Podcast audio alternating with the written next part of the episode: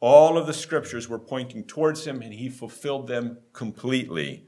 He is the exact representation of God.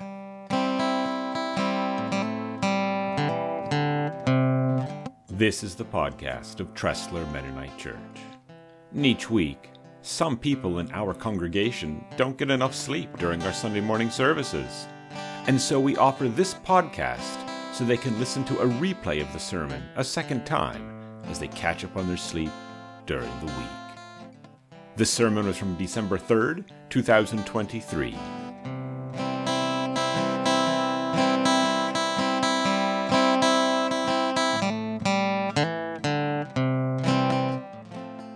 Our theme this morning is indeed why, essentially. Why do we celebrate? Why is the birth of Jesus something that we remember all of these years later? Why is this important for us? And, and in many ways, I'm sure that most of you in this room could probably stand up and give a small lesson about why, because you know, and yet and yet, these kind of important questions are ones that should be reviewed periodically. And so, we're going to start our Advent celebration or Advent season by remembering why. And actually, the first part of this why question, the answer it is a story. And it's a story you know, I'm going to keep it short, but it's also, once again, a story that we should tell each other once in a while, maybe, maybe once a year at least in this kind of season. The story begins in Genesis chapter 1. A God who existed outside of time, who always was, who always is and who always will be, he decided to create a universe. And it was quite amazing. God had said it was good. And God created people in that universe. And you know that. You are some of them. Human beings, men and women. And you know, you know the verse in Genesis 1, 26 and 27. God said, Let us make human beings in our image to be like us. Then they will reign over the fish in the sea, the birds in the sky, the livestock, all the wild animals on the earth, and the small animals that scurry along the ground. So God created human beings in his own image. In the image of God, he created them, male and female. He created them. And over the course of history, uh, human rulers have sometimes created images of themselves, statues to show who is in charge. So people far, far away from the capital city where the king or the ruler lived would see this image, this statue in their village square, and they would be reminded of who was in charge in their area. And God did the same kind of thing, a little bit, except that He made His images to be living and breathing, filled with His own breath, actually. And instead of just sort of showing the world who was in charge, God actually gave His images some authority to rule and reign. It seems He intended His reign to extend through His images as they represented him within the world that he had created. Maybe it's fair to say that he created people to reign with him under his authority, certainly, of course, but, but to reign almost as royalty, but royalty in the way that, that God demonstrates it. Royalty who bring life and health and beauty and richness. We get, we get a little picture of this in Psalm 8, a glimpse of God's vision and God's intent. This is a psalm of David, and David writes, he says, When I look at the night sky and see the work of your fingers, the moon and the stars that you set in place, what are mere mortals that you should think about them, human beings, that you should care for them? And yet, you made them only a little lower than God and crowned them with glory and honor. You gave them charge of everything you made, putting all things under their authority the flocks and the herds and all the wild animals, the birds in the sky, the fish in the sea, and everything that swims the ocean currents. So, this story starts out so beautifully. A God who created an entire universe, who put people there and he placed them within his creation to represent him to, the, to all of the creation around them. They were going to be his images, his representatives in the world. These people were to be living in a relationship with him, ruling and reigning under his authority and wisdom and power. And of course, you know the story goes on. These people that he made, they had a choice to trust God, to know, to know what is best, to trust him enough to obey him, or to take matters into their own hands, to pursue their own knowledge on their own terms. And actually, I was thinking, you know, we shouldn't criticize them. Sometimes when we tell this story, we only talk about them, but actually, we, well, we also have a choice. We also have a choice to trust God. Last week, Carl did a really beautiful thing, I thought. He reminded us that Scripture contains a lot of very clear instructions for us. And then when he said that, he turned to Matthew 5. I, I'm biased, but I think this might have been the best chapter he could have chosen to illustrate his example. So my, one of my favorites here, he said, But I say, love your enemies. Pray for those who persecute you, and that way you will be acting as true children of your Father in heaven. So, just like Adam and Eve in the garden all those years ago, we also have instructions. We also have choices. We can choose to trust God, to trust that His way is best. We can trust Him and obey Him, or we can do what is right in our own eyes. Back in Genesis 3, they took those first steps away from God. But again, I don't really want to blame them too much because if they started the journey, we have continued it in the same direction the whole time. God's world was broken and it, it still is broken. It's not good anymore, at least not, not in the same way that it originally was. We certainly still see glimpses of God in the creation around us, even in the people that He made. We are still made in His image, although we never reflect Him perfectly any longer and certainly not all the time, this world is broken. And you can tell that if you read in Genesis. The story shifts from glory and beauty to death and brokenness of a brother killing a brother, of men accumulating wives. And then in Genesis 6, we hit kind of a really deep low, it feels like. The Lord observed the extent of human wickedness on the earth. He saw that everything they thought or imagined was consistently and totally evil. So the Lord was sorry he had ever made them and put them on the earth. It broke his heart.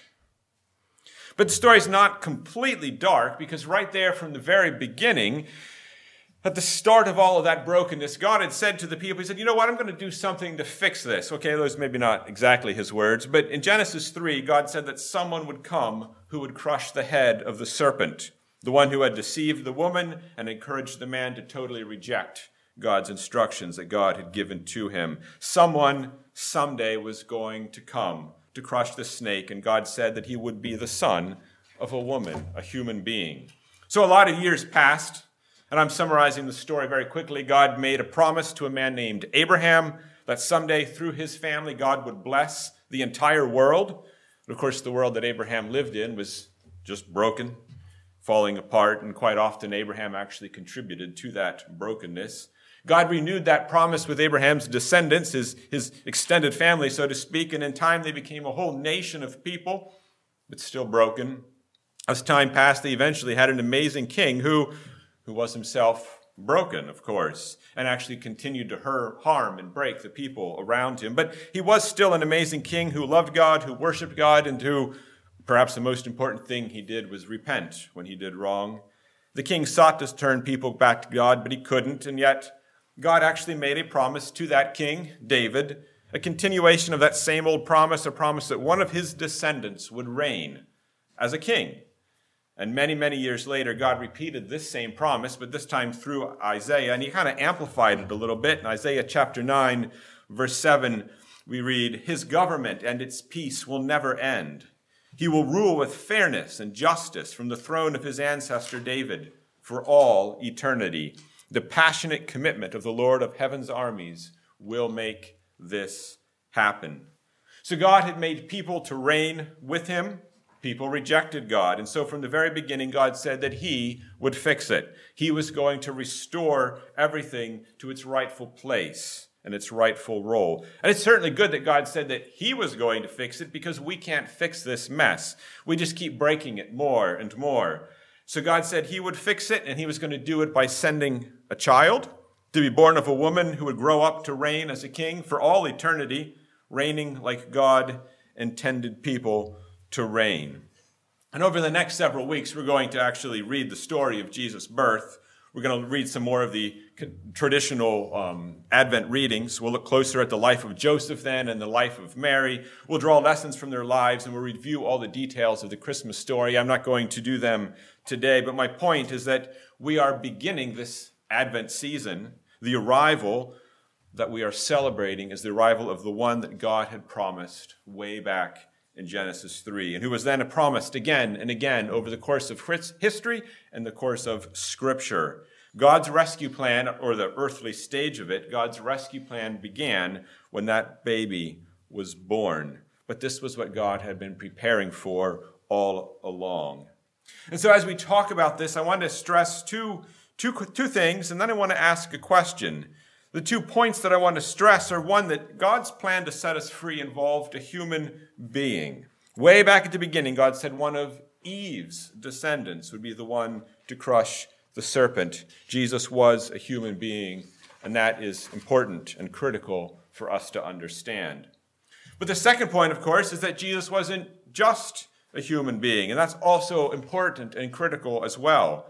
I don't know that I need to convince you of this, at least at least from my conversations, you already accept all of this. But a very brief summary of, of, of the, the evidence would be if you read John chapter 1, right there at the beginning, John writes that through Jesus, God created the world.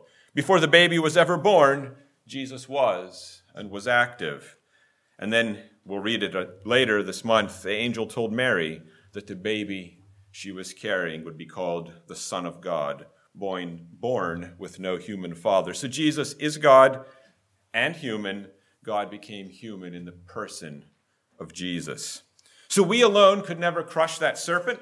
We alone could never rule as David was supposed to have ruled. At best, we'd fail, kind of like David, and more likely, we'd actually end up like some of his sons and grandsons who ruled really terribly. And so God became a person. And so now, of course, the question why did God choose to become human. We can tell that this was his plan from the very beginning, but why was it his plan? Why didn't God squash that snake without all the messiness of becoming a human and all the complexity that went along with it? And I know this is a very important question, and I, I, I, found myself as I was preparing trying to figure out what to say and realizing I don't know that I want to say too much because I could easily say it wrong. And actually, I found myself feeling like it's a little bit presumptuous for me to try to stand up here and explain the reasoning and the motives of an infinite God.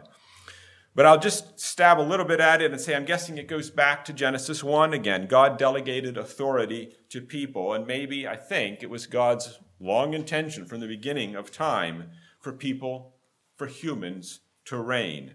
And people on their own power were failing to do that, and so God became human because that was his vision. I'd already read Psalm 8, but I want to just, just read the little pieces again, just a little bit here of the bold parts. What are mere mortals that you should think about them? And then and he says, You gave them charge over everything you made, putting all things under their authority. In Hebrews 2, the author of Hebrews points to these verses and then he makes them specifically about Jesus. Jesus was the one human who lived out what God intended for humans. Maybe in a sense, I think you could say he was the only truly fully human human but he was also fully God. And I, I don't pretend to be able to explain this completely, and I'm not going to try. But as we prepare to celebrate this month, remember that what we celebrate is God's rescue plan and the way he began it when that little baby was born. But there is an easier question and a very, very important question. What does it matter that God became human? That Jesus is both God and human? And I think this is a really important and really special question, and it's one that I also want to talk about this morning. And I feel a little more comfortable dealing with this, this question. The world around us struggles to understand who God is. Maybe, maybe that's you, maybe it's the people around you. This has been true from the beginning of time. People struggle to understand who God is. Even people who read the scriptures on a regular basis often un- struggle to understand who God is. And at this moment, I'm specifically referring to the Old Testament, and you'll understand why in just a minute, perhaps. But maybe you've maybe you've been this place yourself. You're trying to read and you're trying to understand and try to figure out who God is, and you're confused. Well, I believe that Jesus fixes this problem because Jesus shows us who God is. That's kind of a, a bold statement, but I'm going to try to explain why I make it. Towards the end of his life on earth, and Jesus was preparing for his death. He was saying goodbye to his followers. Of course, it was a temporary goodbye, but he knew that a very difficult time was coming for his followers. He was going to be crucified, he was going to die, and then he was going to rise and then leave after a time. And so, so he was talking with them, he was preparing them for this. And Thomas kind of said, Wait, wait, wait, wait, wait, Jesus, where are you actually going to? And that's when Jesus replied with a, a verse that I think we probably have heard before. Jesus told him, I am the way, the truth, and the life. No one can come to the Father except through me. If you had really known me, you would know who my Father is. From now on, you do know him and have seen him. Now, actually, when I read the question and then I read Jesus' answer, I feel like he didn't really answer the question. It was a good question. Why didn't he? He kind of sidestepped. And actually, I think Philip might be like me because, because Philip kind of follows up and he says, and I'm, in my imagination, I hear him saying with a deep sense of longing, okay, okay. Philip said, okay, Lord, show us the Father and we will be satisfied.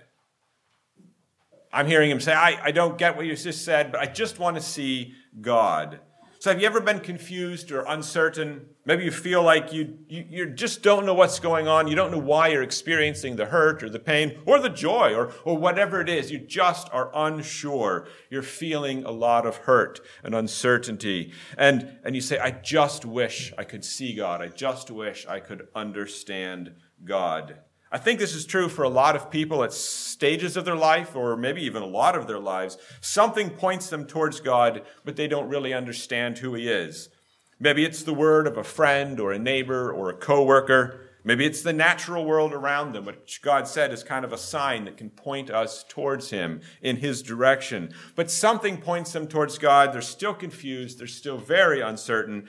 They just, they just want to know God. They just want to see Him. They say, Lord, please, I just want to see the Father. And Philip, you know, Philip had the whole Old Testament to read, the entire Old Testament. I'm sure he knew it very well. He had the natural world pointing towards him, but he still longed to see God because he did not understand yet. But then, but then Jesus replied, Have I been with you all this time, Philip, and yet you still don't know who I am? Anyone who has seen me has seen the Father. So why are you asking me to show him to you? Don't you believe that I am in the Father, and the Father is in me? The words I speak are not my own, but my Father who lives in me does his work through me. Just believe that I am in the Father, and the Father is in me, or at least believe because of the work you have seen me do. That line, anyone who has seen me has seen the Father. In Hebrews, the author of Hebrews wrote, The Son is the radiance of God's glory, the exact representation of his being. In Colossians chapter 1, Paul wrote, Christ is the visible image of the invisible God. So anyone who wants to see God can just look at Jesus. Anyone who wants to know God can just get to know Jesus. Anyone who wants to understand how God works or how God thinks can just look at how Jesus worked and how he thought. So, you know, we're humans, of course. We spend our lives getting to know other people by watching how they live and work and what they do and what they say. And we're, we're not perfect at that, of course, but we're reasonably good at it because that's who we are. And because of the incarnation, we can now get to know God in that same way. We can watch how a human lived, what he said, how he related to people, the words he spoke, and we can get to know him. And in the process, we get to know God because Jesus was fully God and fully human. Scripture says he is the exact representation of God's being. So, anytime you're reading the Old Testament and you find yourself a little bit confused about God, his nature, why he operates in a certain way, or anything about that, when you get confused about God as you're reading the Old Testament, stop and turn to Matthew, Mark, Luke, John, read about Jesus and there you will know who God is. So, total aside, I'm, we are an Anabaptist congregation, and as I say this, I reveal my Anabaptist convictions. We understand the Old Testament in light of Jesus, not the other way around. All of the scriptures were pointing towards him, and he fulfilled them completely. He is the exact representation of God. So, this is the beauty of the incarnation. We can see and know God because God became human in the person of Jesus, and that's part of what we celebrate each Advent. But there's another area of life that people struggle with, people wonder about. And, and, and maybe you've asked this question or you've heard somebody else ask it Does God really care about me? Does God understand what I'm going to? Maybe, your maybe your heart is hurting. Maybe you're feeling some sense of brokenness in your life. Something is going on that is causing you a lot of pain. Does God understand what's going on? I know sometimes it can feel a little bit like he's sitting at a distance, maybe up there in heaven on his throne, kind of watching through a telescope to see what we're doing down here. And I know that's the wrong way to think about it, but that's sometimes what it can feel like. How can somebody who holds a galaxy of stars in his hands understand or care about what I feel? The author of Hebrews addresses a facet of this in Hebrews chapter 4, and he writes So then, since we have a great high priest who has entered heaven, Jesus, the Son of God, let us hold firmly to what we believe. This high priest of ours, he understands our weaknesses, for he faced all the same tests we do, and he did not sin. So let us come boldly to the throne of our gracious God. There we will receive his mercy, and we will find grace to help us when we need it most. So, in the context of Hebrews, it's, it's about whether God understands the temptations and the challenges that I face, the things that pressure and encourage me to turn away from God. But the author's answer, I think, is wider than just that context. Jesus walked as a human, he lived and faced everything that we do the pain of loss and rejection, health, and probably sickness, I assume, although some might question whether Jesus could ever be sick. I don't want to get distracted by that question. But the author of Hebrews says that Jesus faced all the same testings that we do. And now he stands at the throne in heaven in his resurrected body, and he knows exactly how we are feeling because he has been through the same things and has felt the same pressures and the same situations. Often, when, whenever we face challenges or difficulties in life, it's the people who have walked that road already who can help us best they know what it's like. So I've seen people who lose a spouse, and the people who seem to be able to best connect with them and care for them in that moment are people who have already lost a spouse. Or I've, I've watched parents who are dealing with children who are making some unwise decisions, and, and it seems the people who can relate to them best and care for them most are those who had their own children who made those unwise decisions. And so if you're ever wondering, well, can, can, can God understand? Can the God who spoke the galaxies into existence understand what I'm feeling? And the answer is yes, because he became a human. He felt the same kinds of pain that you feel. So I am confident that he understands and knows what you are feeling through because he felt it too. And so this is why we celebrate Advent, the arrival of Jesus. So, because people are broken, God promised long ago that someone would come who would fix that brokenness, and that person is Jesus. And we celebrate that Jesus came as our Savior. Towards the end of our Advent cycle here, we're going to be having a whole sermon focusing on Jesus as Savior. That will be the focus. But for now, just remember God's rescuer arrived as a human, and that brings its own reasons for celebration as well. Because Jesus arrived as a human, I can now know and understand God in a way that nobody before me, or, or rather, nobody before Jesus' arrival ever could. So, how well would we understand who God is if the Bible stopped at the end of Malachi? But we have his story, we know him, so we can understand God in a way that we might not otherwise if he hadn't come as a human. But Jesus did come as a human, and now suddenly I can read all of that Old Testament, and it makes more sense to me because I can first read Matthew, Mark, Luke, and John, and I can get to know a human named Jesus who is also the exact representation of God. And then sometimes when we face pain, I can begin to wonder if God cares, and the answer to that is yes. And we know it's true because Jesus came, He lived, as a human and he felt our pain and he knows from personal experience what we went through. And I found myself thinking he can probably stand there beside the throne and hold up his hands and he can look and he can see the scars there and he can remember exactly what it felt like to be rejected by everybody around him. He understands. So, so please don't get distracted this month. Don't spend all your time and your energy on family gatherings or buying presents or traveling on trips. Those things aren't bad, but put them in their proper place, and their proper place is pretty far down on the list. At the top of your list, celebrate that Jesus arrived, and that changed everything.